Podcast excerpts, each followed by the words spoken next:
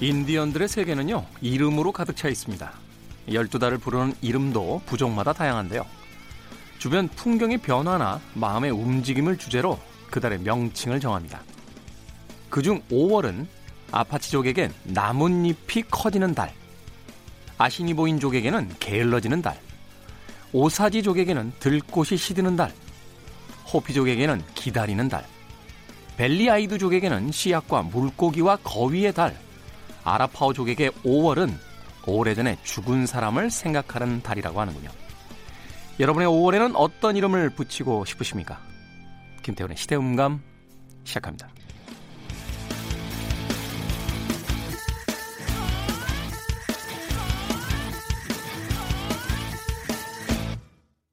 그래도 주말은 온다. 시대를 읽는 음악 감상의 시대음감 김태훈입니다. 5월이 시작이 됐습니다. 인디안들은 아주 독특한 이름을 이곳저곳에 붙이는 것으로 유명하죠. 그죠? 뭐 사물에게도 또는 사람에게도 영화 같은 거 보면 그런 이야기들 많이 나오잖아요. 저의 이름은 붉은 토끼의 새끼 발입니다. 뭐, 뭐 이런 어떤 의미인지 정확하게 알 수는 없습니다만 나름의 어떤 의미를 담아서 그 사람을 아주 특별한 사람으로서 부르고자 하는 그런 욕망 같은 것들이 느껴지죠. 이 5월 달에 대해서 어, 참으로 많은 음, 인디언들의 이름이 있는데 그렇다면 우리에게는 어떤 이름이 있을까요? 일단 5월 1일은 어, 메이데이잖아요. 노동절이니까 아, 노동자들의 날이 될 테고 어린이날이 또 있고요. 어버이날, 또 스승의 날, 성년의 날 이런 날들이 5월 한 달을 가득 채우고 있습니다. 지금은 없어졌겠습니다만 어, 예전에는 그 대학가에서요. 5월 달이 되면 봄 축제를 할 때 그 학교에서 가장 아름다운 여학생을 5월의 여왕이라고 해서 뽑는 행사도 있었습니다. 이런 행사들, 이런 날들이 5월에 집중되어 있는 것은 아무도 계절적으로 상반기에 가장 훌륭한 달, 멋진 달, 어, 행복한 달이 5월이길 바랬고 또 그렇기 때문이 아니었을까 하는 생각도 해보게 되죠. 봄과 여름에 아주 그 절묘한 경계선 위에 있잖아요. 옷차림도 가볍고 날씨도 따뜻해지고 모든 것이 잘 될 거라는 낙천적인 생각도 들어오는 그런 달입니다. 생각해보면 인생은 날씨인 것 같아요. 아니 비유적인 게 아니라 우리가 뭐 사업이 잘 되고 아이들이 학교 성적이 좋고 이런 걸 다 떠나서 아침에 탁 눈 뜨고 나오는데 날이 맑으면 그냥 그걸로 인생이 행복해집니다. 네. 이토록 짧은 시간에 우리를 행복하게 만드는 게 있을까라는 것을 생각해 보면 5월이야말로 어떤 이들에겐 행복이라는 이름으로도 불리울 수 있는 그런 달이 아닐까 생각해 봤습니다. 이름만 부르는 게 중요한 게 아니라 어, 뭔가 좀 의미 있는 행동도 해야겠죠. 5월 1일이 이제 노동자의 날이니까 이런 거 법 제정 안 되나요? 5월 한 달 동안은 해고 금지 이런 거. 아니 그렇잖아요. 이 노동절이 있는데 회사에서 해고 통지 받으면 기분 좋겠습니까? KBS부터 좀 앞서서 해보는 건 어떨까? KBS는 뭐 그럴 일이 별로 없겠죠. 네. 정직한 기업이라고 믿고 싶습니다. 네. 5월은 어린이뿐만이 아니라 어버이도 스승도 성년이 되는 누구도 그리고 이 아름다운 계절을 맞이하는 우리도 모두 다 행복했으면 하는 바람 가져봅니다. 각자의 이름이 있는 달 그렇게 기억이 됐으면 하는 생각이 드는군요. 자, 김태훈의 시대음감, 시대 이슈들 새로운 시선과 음악으로 풀어봅니다. 토요일과 일요일 오후 2시 5분, 밤 10시 5분 하루 두 번 방송되고요. 팟캐스트로는 언제 어디서든 함께 하실 수 있습니다. 자, 이름이라는 건 뭐 자기가 붙이는 게 아니죠. 누군가가 붙이고 누군가가 불러줄 때 그 의미를 갖게 되는 건데. 크리스 코넬이 노래합니다. You know my name.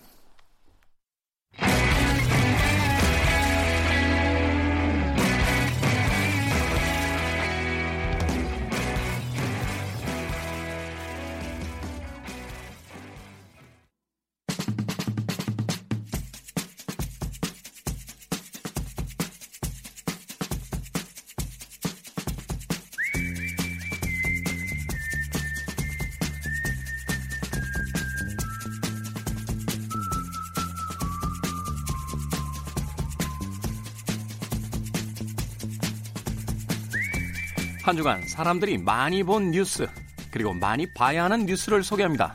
Most and Must KBS 저널리즘 토크쇼 J의 김영순 팀장 나오셨습니다. 안녕하세요. 네, 안녕하세요. 자, 참고로 지금 저희가 방송 녹음하고 있는 시점은 4월 30일 목요일 시점입니다. 현재까지 나온 기사들과 상황을 바탕으로 진행되는 점 음, 여러분들께서 양해해 주시길 부탁드리겠습니다. 자, 한 주간 많이 본 Most 뉴스 어떤 뉴스입니까? 네, 네이버에서 이제 4월 24일부터 30일까지 모바일을 통해서 많이 본 뉴스를 모았는데요. 네, 지난주와 마찬가지로 계속해서 이제 김정은 관련 뉴스들의 소비가 굉장히 많았어요. 네. 네, 지난 주 말 또 로이터가 김정은의 경호 호위 사령부가 코로나에 감염돼서 중국이 의료진을 파견했다라는 보도도 있었고 여기에 대해서 이제 태영호 이제 태구민 당선인이 또 이름을 개명했더라고요. 네. 다시 태영호로 태영호 당선인이 지금 김정은은 혼자 서거나 걸을 수 없는 상태 상태다. 또 이야기를 하고 또 장성민 씨 같은 분들도 스피커로 가세를 하면서 김정은 관련된 뉴스들이 쏟아지고 있는데 문제는 누가 이런 표현을 썼더라고요. 슈레딩거의 김정은이라고. 슈레딩거의 김정은. 네, 그 저기 물리학자 슈레딩거가 네. 상자 안에 고양이가 있는지 없는지는 열어봐야만 알 수 있다라는 이야기에서 그렇죠. 슈레딩거의 고양이로 유명한데 여기에 빗대서 이 정말 김정은이 어떤 상태인지는 상자를 열어봐야만 알 수 있는데 이 문제는 보통 슈레딩거에서 상자는 밖에서 이렇게 열거든요. 그렇죠. 네, 슈레딩거의 김정은은 김정은이 상자를 박차고 나와야만 알 수 있는 열어야만. 네 그런 상황입니다. 아니 근데 그 진실이 무엇이든지 간에 그 뭐 태영호 씨부터 시작해서 여러 사람들이 김정은의 현재 상태에 대해서 이제 이야기를 하는데 출처가 없어요. 출처가 전혀 없죠. 예. 말하자면 이제 미국 대통령 트럼프도 CIA를 지휘하시는 트럼프 대통령도 아직 잘 모르겠다라고 이야기를 하시는데 이게 왜들 그러죠? 어, 뭐 어떤 이런 상황을 통해서 자신들의 어떤 지명도를 좀 올리려고 하시는지 근거 없는 일단 김정은이 전 세계적인 셀럽이잖아요. 그러다 그렇죠. 보니까 뉴스 소비량이 굉장히 많고 이게 AP의 준칙에 따르면은 익명 취재 원칙 우리가 뭐 대북 소식통이라는 관계자라든가 이런 걸 쓰잖아요. 그 익명 소식통을 쓸 때는 사실 원칙이 있어요. 내가 이 사람을 왜 익명으로 하는지 뭐 신변의 위협이 생긴다든지 이런 이유를 밝혀야 된다. 그다음에 익명이기 때문에 신뢰도가 떨어져서 두 명 이상의 cross check를 해서 보도해야 된다라는 원칙이 있는데 지금 현재는 뭐 cross check check를 하고 있긴 한데 이게 믿을 만한 소식통들은 아니에요. 그게 문제고요. 불분명한 소식통이고 네. 그다음에 세계에서 가장 정보 자산을 많이 갖고 있을 걸로 추정되는 미국의 트럼프 대통령마저도 굉장히 불확실하게 대답을 한단 말이죠. 뭐 그렇죠. 뭐 예컨대 건강 상태를 우리가 알고 있지만 시간이 지나면 너희도 알게 될 거야. 그래서 네티즌들이 임신인가? 라는 이야기를 할 정도로 굉장히 조롱 섞인 뉴스까지도 지금 퍼지고 있는데 네. 김, 김정은 관련된 뉴스는 전 세계적으로 지금 오보도 속출하고 있고 이제 정말 찌라시에 불과한 뉴스들도 생산되고 있고 그런 상황이어서 예, 빨리 어, 본인이 슈레딩거의 고양이처럼 모습을 좀 드러내면 좋겠다라는 생각이 듭니다. 네. 이 김정은에 관련된 그 보도의 어떤 현실을 보면서 우리가 그 뉴스에 어떤 태도를 가져야 되는지를 좀 한번 점검해보는 기회가 됐으면 하는 또 생각도 해봅니다. 자, 다음 뉴스 어떤 뉴스입니까? 네, 두 번째는 역시 코로나입니다. 근데 좀 희소식인데요. 에볼라 치료제로 렘데시비르가 효과가 있다라는 이야기 한번 전해드린 적이 있었어요. 네. 이게 임상 시험을 해봤더니 효과가 있는 걸로 나타났습니다. 그래서 파우치 미국 국립 전염병 연구소 소장이 어, 이 렘데시비르를 썼더니 회복에 걸리는 기간이 31%가 줄어들더라. 이게 지금 미국 포함해서 전 세계 68개 지역에 약 1000명의 코로나19 환자를 대상으로 했던 결과다라고 이야기를 했어요. 네. 31%는 물론 100%는 아니지만 시작점으로서는 굉장히 희소식이다라고 보여지고요. 사망률도 뭐 떨어졌다라고 하고 회복 기간도 빨라졌다라고 하니까 뭐 그 이 말하자면 이제 코로나 바이러스에 대한 완벽한 치료제는 아니지만 이제 보조적인 치료제로서 효과가 있다 이렇게 그렇죠. 볼수 있는 거죠. 렘데시비르에 들어가 있는 어떤 성분들을 가지고 또 다른 것도 만들어낼 수 있으니까요. FDA가 긴급 승인을 하게 되면은 도움이 될 것 같고요. 현재 세계 경제가 다 지금 상황이 안 좋은데 어, 이 렘데시비르 소식에 원유 유가도 좀 올랐고요. 그 다음에 주가도 좀 오르고 좋은 상황입니다. 네. 아무쪼록 좀 치료제와 백신이 좀 음, 빨리 나왔으면 하는 기대를 좀 해봅니다. 뭐 전문가들 이야기로는 그렇게 빨리는 안 될 거라고 이야기는 합니다만 우리 마음이 좀 급해요. 마음이 급할 수밖에 없는 게 지금 이제 유럽에서 코로나19와 연관성이 있을 걸로 의심되는 어린이 괴질 중환자들이 좀 나오고 있거든요. 네. 지금 영국 보건당국이 주의보를 내렸는데 이게 가와사키 아니면은 독성 쇼크 증후군 증세와 비슷합니다. 아, 아이들 엄마는 가와사키 병이라는 게 책에 나오거든요. 어린이 뭐 삐뽀삐뽀 이런 거에 나오는데 숨을 못 쉬고 그다음에 자기 호흡을 못할 정도로 숨을 가쁘게 쉬고 중환자실에 들어가야 하는 그런 상황이 어, 어떤 염, 염증 증상 같은 것과 수반되면서 나타나는데 이게 지금 유럽에서 퍼지고 있고 혹시 코로나19와 관련된 어린이들에게는 이렇게 발현되는 게 아닐까라는 위험한 예측도 지금 제기되고 있는 상황이어서 하루빨리 좀 치료제가 나왔으면 좋겠습니다. 그나마 코로나19가 좀 위로가 됐던 게 아이들에게는 그렇게 치명적이지 않다라는 부분이었기 때문이었는데 어, 요즘 심각한 상황까지 안 갔으면 좋겠네요. 자, 다음 뉴스 어떤 뉴스입니까? 네, 세 번째 뉴스 키워드는 정말 어, 입으로 이야기하기 민망한 상황이고, 근데 계속해서 해당 교사분께서 입장을 내놓고 있어서 뉴스는 좀 확산되고 있어요. 뉴스 키워드로는 교사와 속옷이었습니다. 아, 이게 참 뭐죠? 그 저도 그 최근 그 교사가 낸 어, SNS에 이제 올렸다라고 하는 이제 글을 봤는데 마녀 사냥이다 이렇게 표현을 하고 있던데 사건의 전모를 보면 이게 참 납득이 안 가는 일이거든요. 일단 문제가 됐던 것은 이제 지금 온라인 학습을 하고 있으니까 아이들이 집에 있잖아요. 그래서 교사가 1학년 교사입니다. 울산 지역의 초등학교 교사고요. 아이들에게 주말에 하나씩 숙제를 내겠다라고 한 다음에 자기 속옷을 빨아라라는 숙제를 시킨 거예요. 그리고 사진을 찍어서 인증샷이죠. 근데 이게 속옷이 명시적으로 속옷이었느냐 아니면은 팬티였느냐라는 부분에서 정확하게 파악을 해보니까 자기 팬티 빨기라는 숙제였고요. 그래서 이 사진을 올렸더니 여기에 댓글을 남겼는데 그 댓글이 어 섹시 팬티라든가 아니면은 뭐 부끄 부끄 이런 식으로 남겨서 학부모들이 이거는 초등학교 1학년 아이들에게 성희롱을 하는 거 아니냐 아니냐가 아니라 했습니다. 아니냐가 아니라 이거 얘기 들으면 불쾌해지잖아요 사람이 저는 사실 아이가 없음에도 불구하고 이, 이 뉴스들은 불쾌해지는데 이게 이걸 가지고 마녀 사냥이다 이런 식으로 반응하신다라면 사실은 좀그 상식적인 어떤 그 사고가 있는 교사님인지 좀 의심스럽긴 하네요.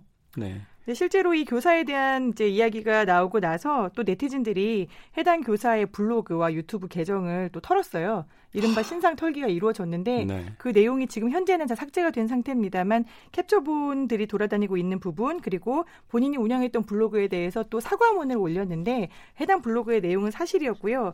어, 상당히 좀 저속한 표현 그리고 저속한 사진 그리고 당사자의 동의를 받지 않은 어린이들의 사진 뭐 키스를 하고 있다거나 아니면 껴안고 있다거나 이런 사진들을 올려서 사실 이게 가벼운 문제다라고 보긴 좀 어려울 것 같습니다.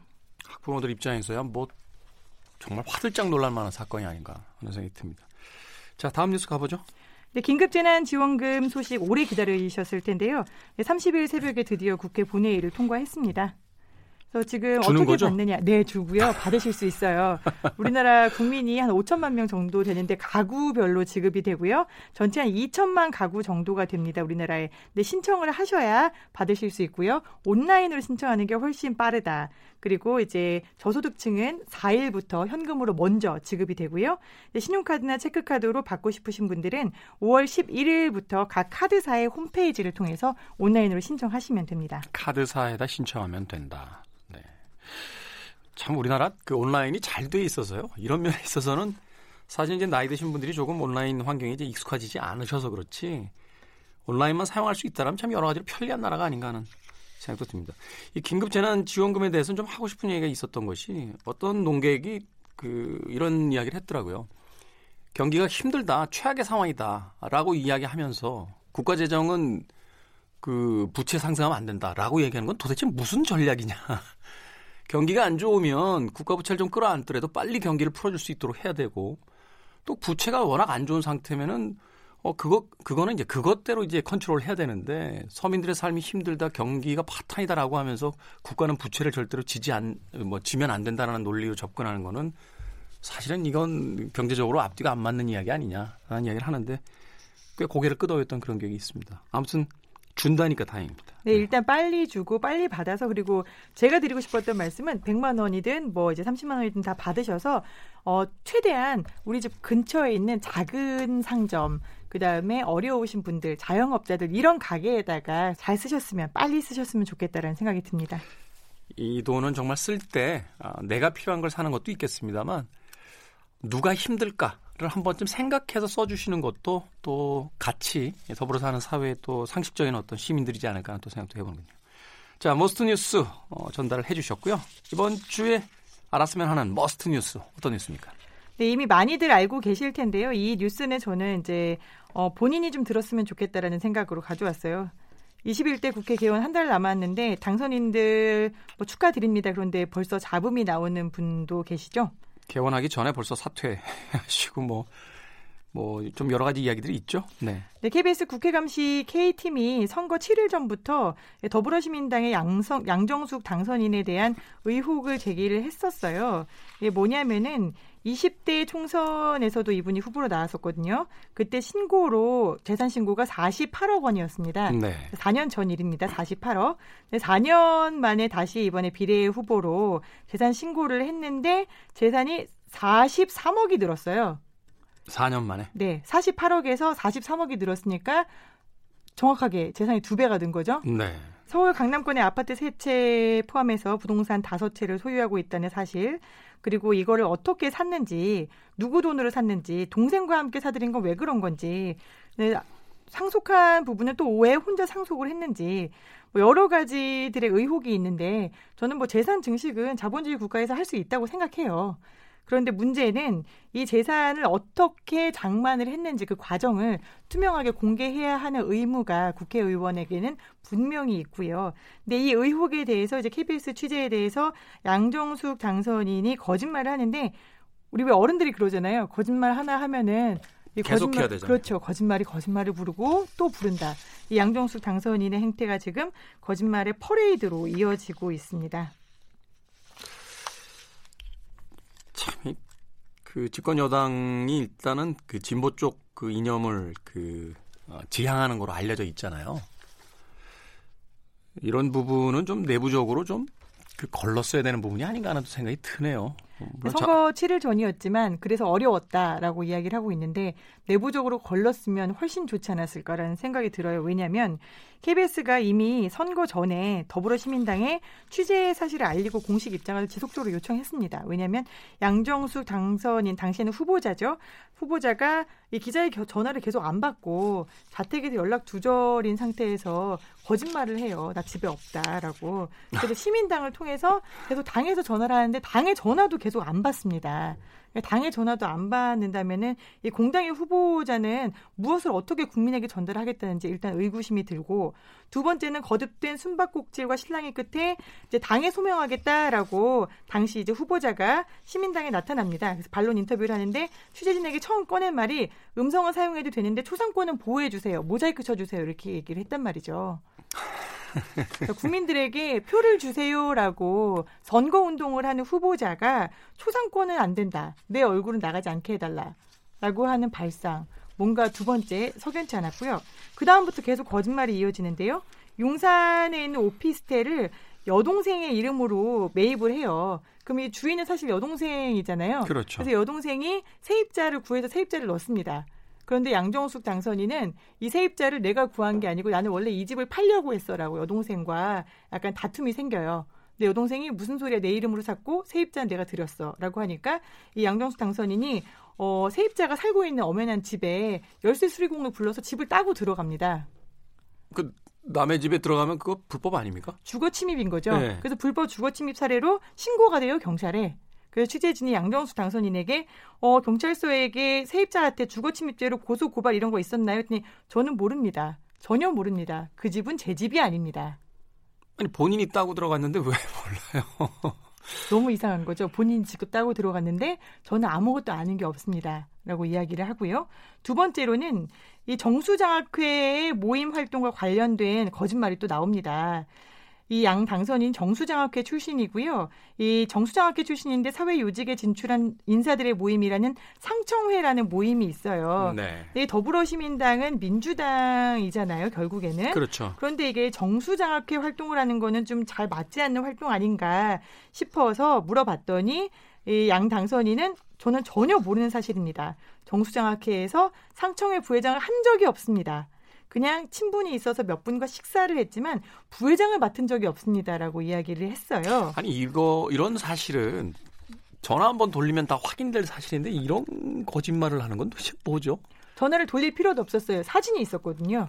당시에 네, 임원들이 같이 찍은 사진이 있어요. 그 사진을 보여줬더니 양 당선인 이렇게 얘기를 합니다. 제가 부회장을 맡아서 역할을 한 적은 없다. 맡았지만 역할을 한 적은 없다.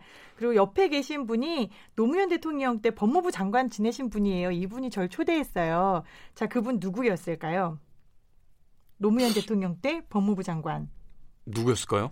네, 김성호 국정원장이었습니다. 김성호 국정원장. 국정원장. 네, 2006년 노무현 정부에서 법무부 장관 지냈는데 이후 이명박 정부 들어가서 국정원장을 바로 지냈죠. 그리고 당시 청와대의 국정원에 지금 유명해진 특수활동비 네, 특활비를 청와대에 상납한 혐의로 기소돼서 현재 재판을 받고 계신 분입니다. 그런데 양 당선인은 이 김성호 전 원장을 굳이 노무현 대통령 때 장관이었던 이분이시잖아요. 이분이 절 초대했어요. 이렇게 이야기를 하고요. 노무현 대통령도 이분을 썼는데 거기 간게 뭐가 문제냐. 민주당의 어떤 이념과 나는 대치되지 않는다. 뭐 이렇게 이제 이용을 한 거죠. 네, 그렇게 이야기를 하고 싶었던 거죠. 세 번째 거짓말이 또 있어요. 뭐냐면 더불어시민당이 이제 총선 전에 조사를 했단 말이죠. 그러면서 이 오피스텔과 관련돼서 정말 여동생하고 이게 합의할 산 거냐라고 물어봐야겠다 하고 여동생 전화번호를 달라고 합니다. 그때 네. 흔쾌히 전화번호 하나 줘요. 그리고 그 자리에서 이제 더불어시민당이 전화를 해봅니다. 근데 전화를 안 받아요. 근데 조사를 빨리 해야 되니까 아, 네, 그럼 저희가 나중에 전화해볼게요. 하고서는 전화를 안 했어요. 그리고 나중에 이거를 저희 취재팀이 전화번호를 확보해서 전화를 했더니 어, 이 전화번호의 주인은 양 당선자의 여동생이 아니라 시어머니였습니다. 말하자면 이런 건 이제 조사도 지연시킨 거고 그 허위 진술한 거고 그죠? 분명히 그 객관적인 어떤 사실로서 증명이 된 것도 아니라고 이 부인하고 물론 이게 그 법정에 갈 만한 사안인지 잘 모르겠습니다만 만약에 이제 법정으로 가서 재판을 받게 되면 소위 이제 괘씸죄가 추가될 만한 어떤 여러 가지 그 항목들이잖아요. 국회의원이 된다는 건 말 그대로 진짜 공인 아닙니까? 어, 더불어시민당에서는 이 소속 당선인을 제명을 했고요. 민주당에서는 사과를 했어요. 그리고 어, 두 당이 이 당선인을 형사 고발을 했는데 문제는 자진 사퇴를 하지 않고서는 당선인 자격을 박탈할 수 없다는 거예요. 그죠. 어, 그 본인이 자진 사퇴를 하지 않고 이제 제명을 하게 되면 그냥 무소속 의원이 그렇죠. 되는 거죠. 어. 그래 이제 더불어시민당 입장에서는 한 석이라도 더 확보하고 싶으니까 자진 사퇴 좀 해달라. 그럼 다음 순번으로 이제 넘어갈 수 있을 텐데 그것도 아닌 거고. 양정수 당선인이 아마 뉴스를 듣고 계시고 다른 관련된 뉴스들도 다 보고 계시고 댓글도 다 보고 계실 걸로 보고 알고 있는데요. 지금 현재 민주당의 지지율이 선거 직후에 굉장히 많이 떨어졌습니다. 이게 누구 때문일까요? 국민들의 바람 그리고 민주당을 찍었던 사람들 예, 비례대표로 들어오신 분이라면은 공당의 그리고 국회의원이라는 공인의 무게를 좀 다시 한번 생각해 주시기 바랍니다. 일단은 민주당이 책임을 져야 될 것 같아요. 후보에 대한 제대로 된 검증 없이 예, 일단은 비례대표 순위에다 올려놨다는 것부터 시작을 해서 당사자인 그 양 당선인도 어, 자신의 거취에 대해서 좀 심, 심각하게 고민을 해봐야 될 것 같습니다. 자, 오늘 뉴스 여기까지 듣도록 하겠습니다. 김양수 팀장과 함께했습니다. 고맙습니다. 네, 고맙습니다.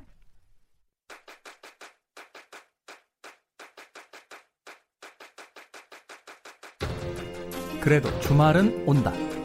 김태원의 시대 음감.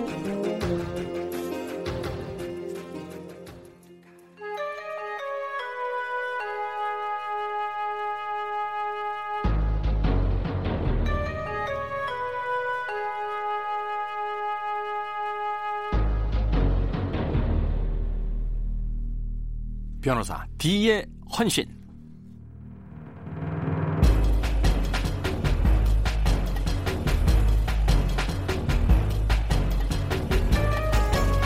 날씨와 범죄 관련 데이터를 살펴보면요. 계절마다 늘어나는 범죄가 다르다고 합니다.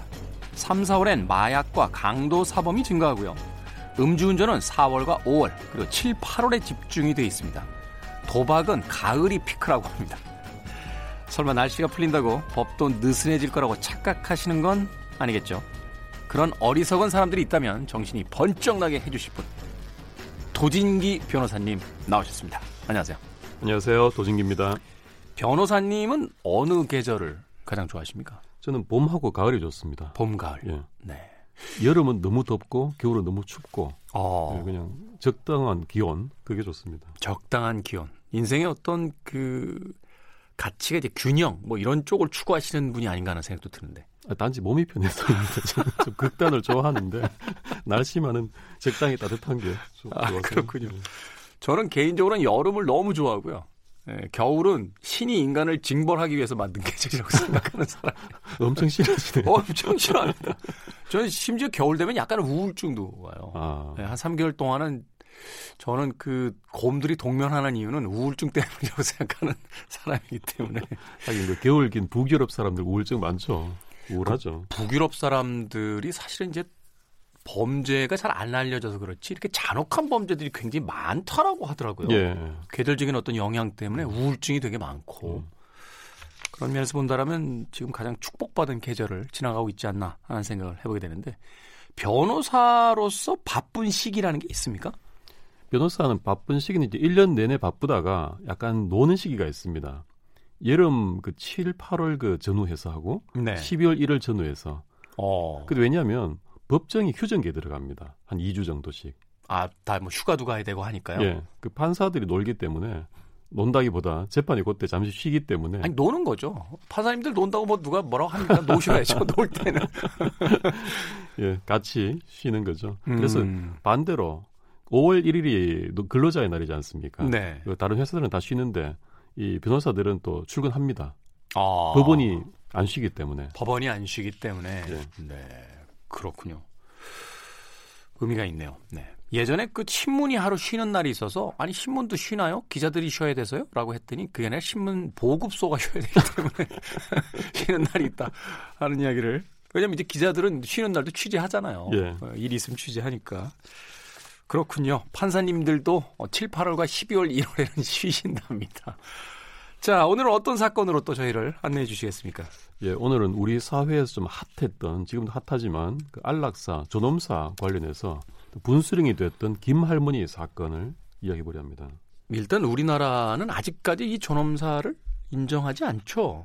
그 두 가지 종류가 있습니다. 네. 말하자면 적극적으로 약물을 투여해서 생명을 중단시키는 방식의 안락사, 그 적극적 안락사라 그러는데 네. 이것은 절대적으로 허용이 안 됩니다 우리나라에서. 허용이 안 되고. 반면에 그 인공호흡 장치 같은 것으로 연명해가는 약간 식물인간 상태 같은 사람들을 식물인간 상태에서 이렇게 호흡기를 떼는 방식의 안락사는 허용이 되고 있습니다. 아, 그러니까 이런 거네요. 적극적으로 사람의 어떤 죽음을 그 일으키지는 않지만 어, 자발적으로 생존할 수 없는 환자라면 그거는 이제 존엄사로 받아들일 수 있다. 예, 이렇게 이야기할 수 있는 그렇죠. 그 분수령이 된 것이 오늘 말씀드린 이 김할머니 사건이고요. 그 이후에 법까지 만들어져서 허용이 됐습니다. 거네요. 김할머니 사건. 예. 어, 그럼 비교적 최근의 사건이겠네요. 2009년 사건이고요. 네. 근데 그 이후에 이제 논의를 거쳐서 2018년부터 연명 의료 결정법이라는 게 시행이 돼서요. 그 회생 가능성이 없는 환자의 경우에 본인의 결정 혹은 가족의 동의로 더 이상 연명 치료를 구차하게 받지 않도록 할 수 있는 법적 근거를 만들었어요. 네. 연명 치료를 하고는 있지만 이제 회생 가능성이 없다라고 예. 했을 때 그렇죠. 사람이 회생할 수 없는 상황인데 그저 호흡만 남아 있다라고 하는 것이 과연 환자를 위해서도 환자의 가족들을 위해서도 그 존엄한 인간의 어떤 대우로서 맞는 것이냐 뭐 이런 것들을 이제 고민을 해보는 거죠. 그렇죠. 안락사를 찬성하는 입장에서는 결국 그거죠. 이렇게 무의미하게 생명만 연장하는 것이 오히려 환자 본인과 가족의 고통을 연장하는 것 혹은 인간으로서의 존엄을 오히려 해친다. 이런 입장인 거죠. 네. 그래서 이 김할머니 사건이 있기 전에 사실은 이제 소위 그 비병원 사건이라고 이걸 먼저 말씀드릴 필요가 있어요. 네. 이게 어떤 사건이냐면 김할머니 사건에 10년 전에 있었던 사건입니다. 97년도 있었던 사건인데 이 어떤 남성이 그 술에 취한 채 자기 집에서 목욕탕을 가다가 미끄러져서 뇌를 크게 다칩니다. 네. 그래서 비병원에 입원을 하게 됩니다. 입원을 했다. 예, 그런데 이 수술을 했지만 결국은 식물인간 상태 비슷하게 빠진 거예요. 그러니까 인공호흡기를 부착해서 이렇게 생명이 이어지고 있는 상태였습니다. 그러니까 간신히 이제 의식은 없이 생명만 이제 이어갈 수 있는 상태. 예. 네. 그래서 이 아내가 병원에 와서 이 자기 남편의 인공호흡기를 떼달라, 퇴원시켜달라라고 요구를 한 거예요. 네. 왜냐하니까 이미 이제 그 시점에서 그 치료비가 97년 그 당시에는 260만 원 정도가 들었습니다. 상당히 음. 큰 돈이었겠죠. 네. 20년이 넘은 시간이니까. 예. 그리고 앞으로도 또 얼마의 비용이 더 발생할지 모르는 상황이었고요. 근데 이제 남편하고 사이가 되게 안 좋았던 모양입니다. 그렇겠죠. 상식적으로 생각하기에. 예. 네. 남편이 원래 금은방을 했는데 네. 이거를 이제 실패한 다음에 17년간을 무의도식하면서 늘 술만 마시고 가족들을 때리고 이렇게 괴롭히고. 살아온 거예요. 어. 그 이날도 술 마시고 혼자 어, 화장실 가다가 넘어져서 이렇게 된 거였거든요. 네. 그 상황에서 차라리 이럴 거면 가족을 괴롭히느니 그냥 여기서 죽는 게 낫겠다 이런 생각을 했던 거죠 이 여성은. 네. 그래서 병원에 퇴원시켜 달라라고 강력히 요구를 하니까 병원은 안 된다. 지금 인공호흡기 떼버리면 죽는다 이 사람. 그래 말렸는데 끝까지 고집을 한 거예요. 네. 그러니까 결국 이 비병원 의사들이 퇴원시켜 줍니다. 뭐 환자 가족이 모든 걸 책임진다라는 뭐 각서 같은 거 하나 받았겠죠. 박스를 받았습니다. 네. 박스를 받고 퇴원을 시켜서 그날 이 중환자를 차에 태우고 피해자의 집까지 그러니까 이 여성의 집까지 데려다 주고 호흡기를 떼서 돌아갑니다. 네. 그리고 그 5분 뒤에 이 환자는 사망합니다. 그렇겠죠. 예. 어. 사망하고 나니까 검찰이 이 아내 여성을 살인죄로 구속 기소합니다. 이게 사실은 좀 납득이 안 가는 게 아까 이야기하신 것처럼 이제 병원비가 계속 발생이 되잖아요. 예. 물론 이제 그럴 경우는 없겠습니다만 우리가 하나의 가정을 놓고 생각을 해보면 그럼 병원비가 없는 사람들은 살인을 하게 되는 건가요? 그렇잖아요. 그 병원에서는 또 병원비가 없다고 나가라고 하면 병원이 살인을 한 게 되는 거고 이게, 예. 이게 같이 판단하기가 쉽지 않은 사건이잖아요. 예, 그렇죠. 근데 비용 때문에 병원이 퇴원시키면 병원이 책임을 지는 것은 맞고요. 네. 다만 이제 민사적으로 그 병원비를 이 환자 가족들이 갚아야 될 의무는 남아 발생했죠. 있고. 예. 네. 이 여성이 이제 그게 무서웠던 건데요. 그 당시에 의사들이 경고를만 했습니다. 이 사람이 그래도 이 상태로 치료를 하면 살아날 가능성이 없지 않다라고 없지 않다. 했는데 무리해서 퇴원을 시킨 거예요. 그래서 이 여성은 살인죄로 구속 기소가 됐고 문제는 여기서 비병원 의사들 세명이 같이 살인죄로 기소가 됩니다.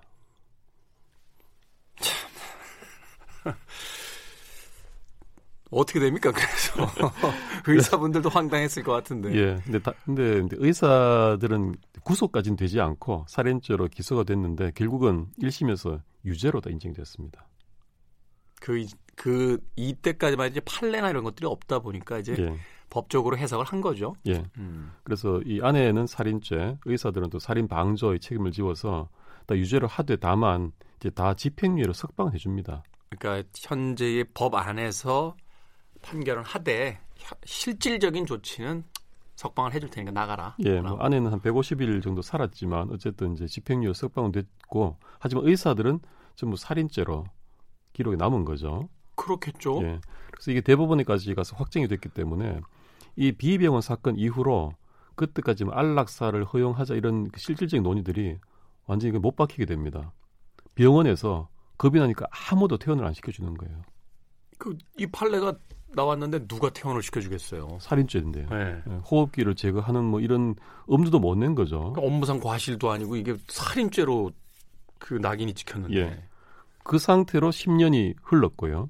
여기에서 모든 것을 이제 뒤집은 것이 바로 이 김할머니 사건인 겁니다. 김할머니 사건. 예. 어, 김할머니 사건은 어떻게 그러면 이제 진행이 됐기 때문에 이거를 그 받아들이게 된 건지. 이제 김 모 할머니입니다. 이분이 그 뇌 손상을 입고 그 S 병원에 중환자실에 입원을 합니다.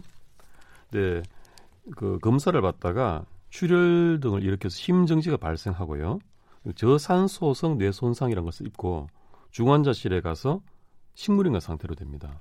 음. 그 인공호흡기를 또 부착을 하고 또 영양 공급도 투여되고 이런 상태였거든요. 그런데 이때 또 가족들이 우리 할머니는 이렇게 사시는 거 원하지 않았다. 인공호흡기 떼달라. 이 존엄하게 좀 품위 있게 돌아가시게 해달라라고 병원에 요구했는데 병원이 해줄 리가 없죠.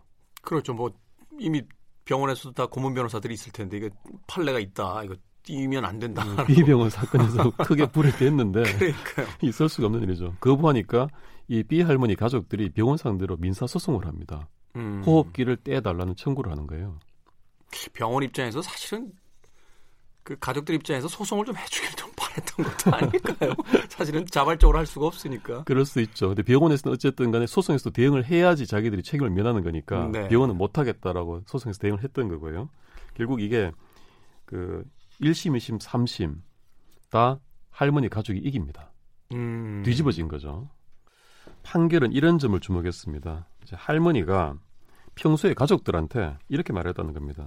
내가 혹시 병원에서 어, 안 좋은 상태가 되어서 뭐 산소호흡기를 끼게 되면 그렇게 하지 마라. 그냥 나 그렇게 기계로 연명하는 거 싫다라고 음, 했다는 네. 거예요 평소에. 최근에는 그게 좀 그 뭐 일반화까지는 아니지만 많아졌죠. 그 나이가 젊은 사람들도 연명 치료 안 하겠다라고. 그렇죠. 네, 그 이 당시로는 극히 이제 이례적인 사례입니다. 경우였고. 처음 첫 케이스인 거죠. 그리고 평소에 할머니가 TV 같은 데 보면 식물인간 상태 환자들 있고 가족들 좀 힘들어하고 이런 게 나오지 않습니까? 그렇죠. 그런 걸 보면 나는 저렇게까지 남한테 누를 끼치며 살고 싶지 않다. 깨끗이 떠나고 싶다. 이렇게 늘 말을 했다고 합니다.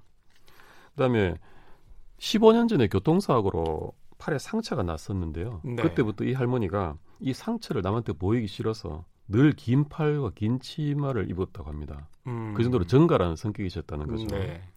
그리고 이 할머니의 치료를 계속 이런 식으로 기계적으로 억지로 이어가봤자 한 3, 4개월 정도가 한도라는 의사의 진단이 있었습니다. 사실은 이제 굉장히 노쇠하신 상태이기 때문에 이렇게 연명치를 해도 오래 견디기 쉽지 않다. 예, 그렇죠. 어차피 지금 또 식물인간 상태시고 당시 나이가 76세셨어요. 그래서 이런 걸로 봐서 제 재판부는 평소에 이 할머니는 이 같은 상태를 계속 유지하는 것보다는 차라리 호흡기를 제거하고 자연스러운 죽음을 맞이하고자 하는 평소의 의사를 갖고 있었다고 보는 것이 맞다.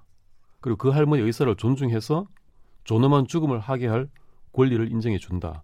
음. 그래서 호흡기를 떼라라고 명령을 하고 확정이 됐습니다. 대부분에까지 가서. 네. 이 김할머니 네. 사건을 보면서 느끼는 건데 그 앞서서 이제 이야기하셨던 또 다른 사건과 비교했을 때 사회적인 어떤 통념도 좀 작용한 게 아닌가 하는 생각이 들어요. 그 한참 때 젊은 나이의 어떤 환자였다면 이렇게 법정에서 그 존엄사를 인정하는 판결을 내렸을까 하는 것도 사실 좀 의구심이 좀 들거든요. 예, 그렇죠. 근데 김할머니 사건에 조금은 그 황당한 후일담이 있는 게요. 네. 이 판결이 이제 대법원 판결이 2009년 5월에 최종 판결이 났습니다. 네. 그래서 그 한 달 이후에 의사 입회 하에 호흡기를 뗀 거예요. 좀 엄숙한 순간이었죠. 가족들 다 계시고 호흡기를 뗐는데 할머니가 스스로 호흡을 하면서 생존하신 거예요. 그래서 201일 이후에 사망을 하셨습니다. 아, 호흡을 하시니까 영양은 계속 공급을 했겠군요. 예, 호흡기만 떼고 영양은 공급이 계속 됐던 거죠. 판결은 호흡기를 떼라는 판결이었기 때문에 다른 건 연결이 되어 있었던 거죠. 그래서 200일 이상 생존하셨고 그 가족들이 좀 충격을 받고 고통을 받았겠죠. 정신적으로. 자신들이 한 결정에 혹시 할머니가 반하는 어떤 의지를 가지고 계신 게 아닌가 뭐 이런 수 사실 이제 있고. 별 생각이 다 들잖아요. 예, 의사들은 의학적으로 지금 한 길어야 두세 달 안으로 호흡기를 해도 생존하신다 그랬는데 호흡기를 뗐는데 200일 이상 사셨기 때문에 그래서 이후에 또 유족들이 또 병원 상대로 소송을 또 했습니다. 복잡하네요. 예. 그래서 최종적으로 그 위자료로 그 설명을 안 했다 병원이 부족했다라고 해서 좀 인정이 되고 끝이 최종적으로 났습니다. 변호사님 의견은 어떤지 모르겠습니다만 그 어, 청취자분들 의견도 저는 뭐 여기서 정확하게는 알 수는 없습니다만 병원이나 의사들이 모든 걸 안, 안다라고 가정하는 것도 좀 위험한 출발점인 것 같아요. 사실은 예. 그렇죠. 예. 앞서 이야기한 것처럼 그 이 김할머니 사건 앞에 있었던 사례를 가지고 뭐 오랫동안 연명 치료하면 회복될 가능성도 있다라고 얘기하는데 그게 이제 소위 퍼센테이지의 이제 문제잖아요. 그럼 네. 우리가 30%나 40%까지는 가능성이 있다라고 봐야 되는 건지 뭐5% 미만이 됐을 때 비로소 없다라고 생각을 해야 되는 건지 이 기준을 잡기도 사실은 쉽지 않고 현대과학이 또 모든 걸 다 설명할 수 없는 거니까. 그래서 사실 이게 회생 가능성 여부보다는 요즘에는 이제 특히 해외 사례를 보면 본인의 결정을 존중한다라는 차원에서 좀 인정하는 쪽으로 많이 논의가 되고 있어요.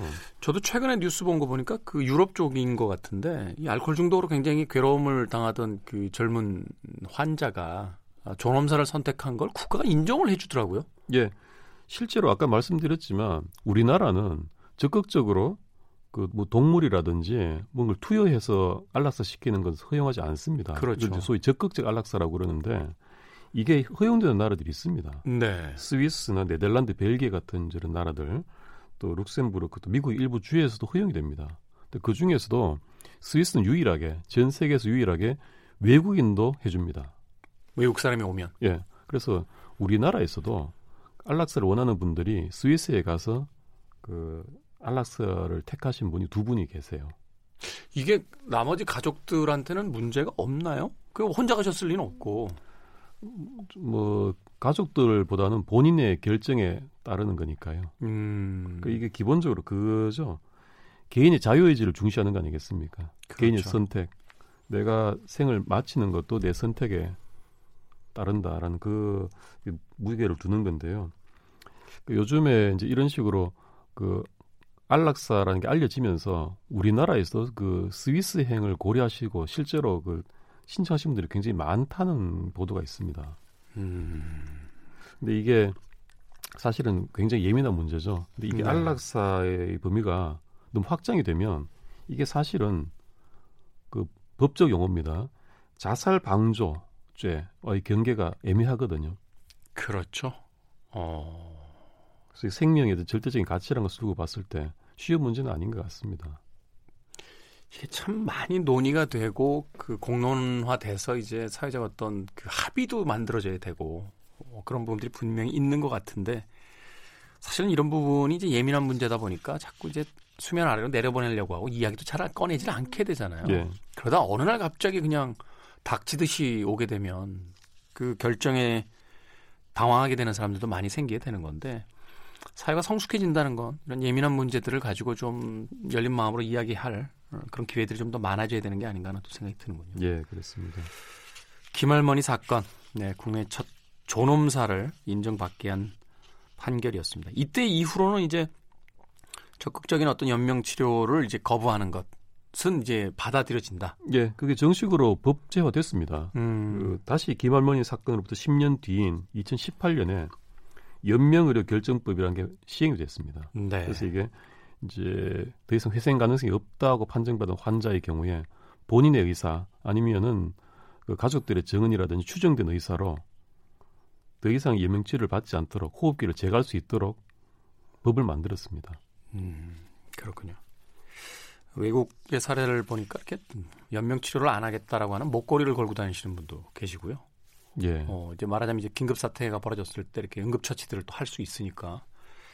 지금도 이 법에 근거해서 우리나라에서도 나는 그런 경우가 닥치면 연명치료를 하지 않겠다라는 걸 미리 서약을 해놓으신 분들이 많이 생기셨어요. 네. 장기 기증 그 카드처럼 네. 그런 것들이 이제 있다는 이야기가 되겠군요.